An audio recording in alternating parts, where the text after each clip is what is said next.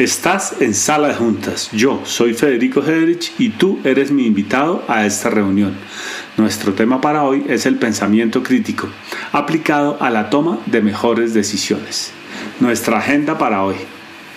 Primero, ¿qué es el pensamiento crítico? Segundo, vamos a revisar cómo aplicarlo.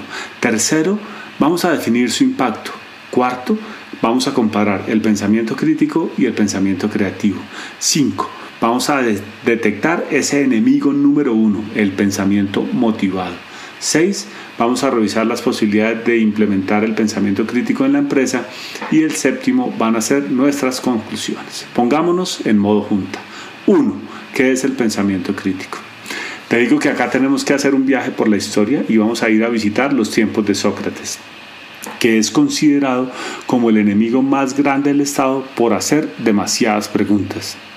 El fin de Sócrates no fue bueno, fue condenado a muerte, porque básicamente lo que hacía era responder las preguntas de sus interlocutores con más preguntas, y de esa manera él demostraba su lógica. Un enfoque orientado en preguntas permite que los demás den a luz sus ideas. Es como el trabajo de un partero, más o menos. El pensamiento crítico entonces desafía los sesgos, modera la discusión y lleva a resultados concluyentes. Claro, el éxito de este método depende del maestro que lo emplee. Es necesario entonces practicar. ¿Cómo aplicamos el pensamiento crítico? Pues te digo que debemos acudir a cinco habilidades importantes. La primera es nuestra capacidad de reflexión. La segunda, humildad. La tercera, autenticidad. La cuarta, una gran coherencia. Y, por supuesto, como última, pero no menos importante, la amplitud mental. El pensamiento crítico o pensamiento convergente se usa para resolver problemas. Mide el riesgo, la incertidumbre y la ambigüedad. Si yo te pregunto ahora en cuál de esas tres situaciones preferirías estar, te voy a contar que el riesgo es la mejor de todas, es la que tiene el mejor pronóstico. Es un entorno constante y razonablemente estable. Los cambios en el riesgo son lentos y previsibles y las tendencias se pueden observar y describir sin contratiempos y es que disponer de datos y procesos es una ventaja importante. Cuando no tienes datos o no tienes procesos, si no tienes ambas, estás en una situación de ambigüedad y si tienes una pero no la otra, tienes una situación de, de incertidumbre. Cuando conoces los datos y los procesos, ahí tienes una situación de riesgo y el riesgo sí puede ser controlado, la incertidumbre y la ambigüedad no. Cuando tenemos un riesgo controlado, podemos establecer modelos predictivos basados en la historia, la experiencia y el conocimiento y podemos darle fundamento a nuestras decisiones. Podemos concretar esos modelos en estrategias. Podemos planificar proyectos para avanzar en las decisiones que hemos tomado le podemos asignar recursos y podemos plantear presupuestos y adicionalmente somos capaces de definir indicadores de gestión para medir lo que queremos alcanzar.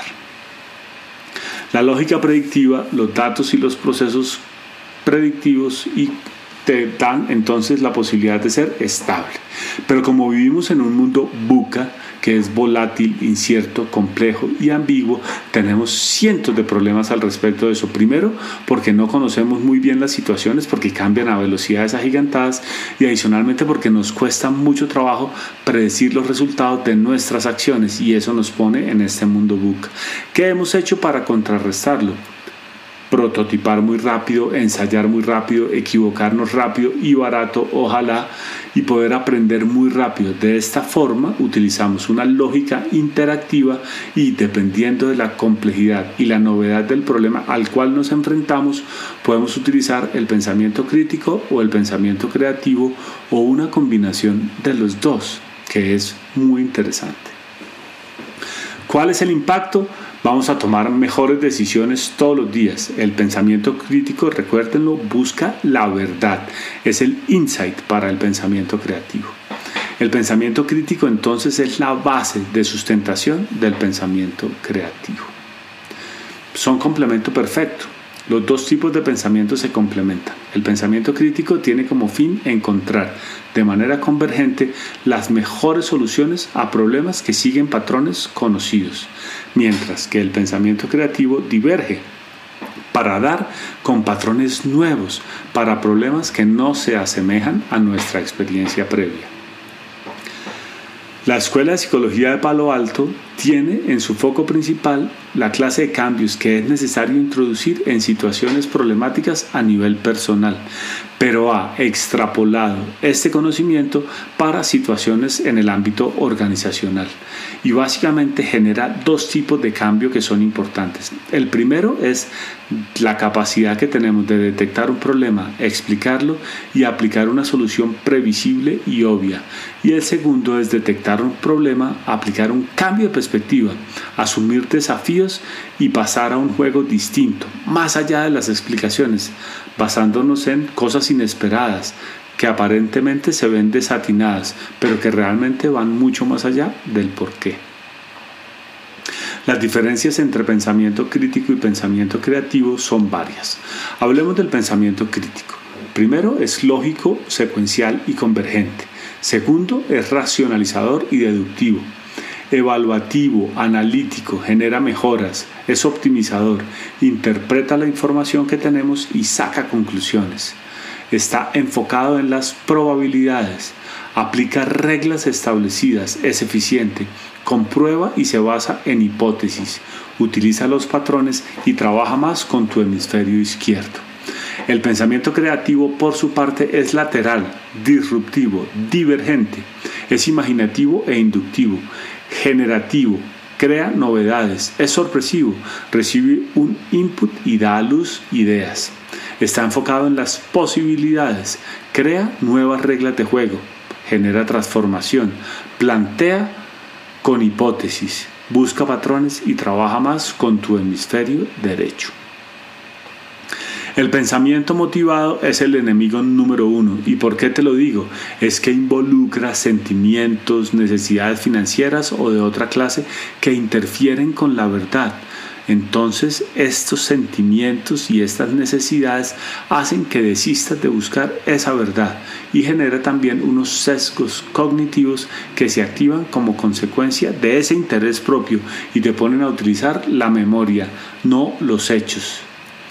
Ahí te acuerdas de, los premios que hay cuando tienes un buen comportamiento, pues trabaja mucho con eso los clichés y los prejuicios y nuestro afán por, por impresionar a los demás es el hecho que hace que sea tan difícil tomar decisiones corporativas apropiadas. ¿Cómo aterrizamos el pensamiento crítico? Acuérdense que es la búsqueda de la verdad. Pues lo que necesitamos es argumentar, los planes y las estrategias son una teoría sobre la realidad. Nos dicen cómo creemos que fue, que es y que será esa realidad y por eso le podemos desarrollar un plan. El pensamiento crítico opera principalmente en tres niveles. Primero, el nivel lógico que es esa capacidad que tenemos para ordenar pensamientos, construir argumentos y llegar a conclusiones a nivel individual.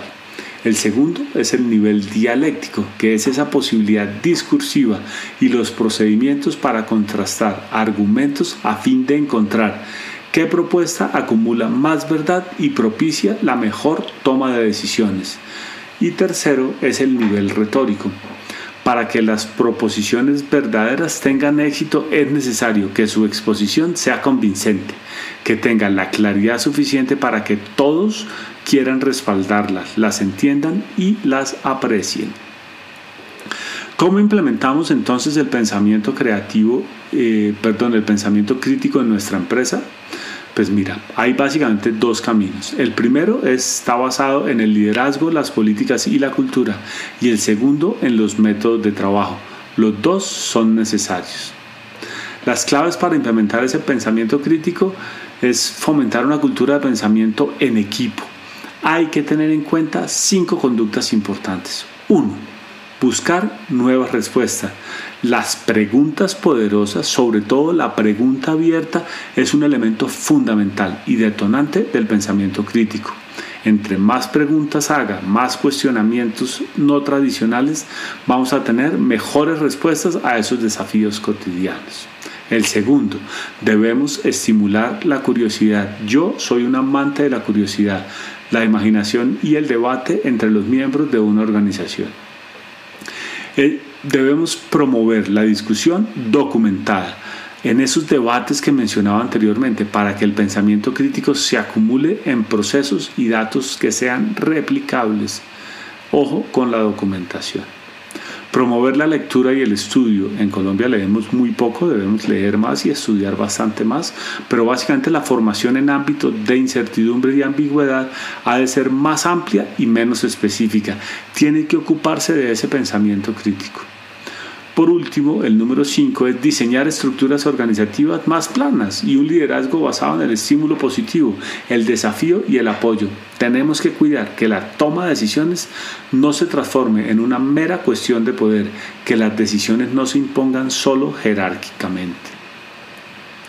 Llegamos a las conclusiones del modo junta. Primero, los miembros de la organización deben contar con espacios físicos y temporales para la reflexión y la desconexión. Debemos eliminar distracciones. Es importante dejar unos minutos al día, 30, 45 minutos, para pensar, para hacer reflexión. Segundo, debes enseñar los elementos esenciales del pensamiento crítico y los fundamentos elementales de argumentación y lógica a todo el equipo. Las discusiones críticas deben ofrecer la oportunidad de presentar todos los argumentos y estos deben plantearse con vista a una búsqueda cooperativa de la verdad, no como una competencia en la que hay vencedores y vencidos. Tenemos que de habilidades retóricas a los equipos, la capacidad de redactar informes, discutir y hacer presentaciones públicas, no solo con un fin comercial, sino que es decisivamente importante hacerlo a nivel interno y las reuniones que supone entre un quinto y un tercio del tiempo de los mandos medios en las oficinas debemos gestionarlas de manera eficiente. Los invito a revisar el episodio 1 de este podcast donde hablamos de la reunionitis. Esto es todo por hoy. Espero que sea de utilidad para ustedes. Si tienen preguntas, escríbanos. Si quieren conocer más sobre los servicios que prestamos, llámenos. Eh, estamos dispuestos a responder cualquier pregunta. Nos encantan las preguntas poderosas.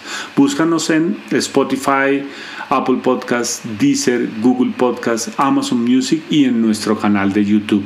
Les deseamos una feliz semana.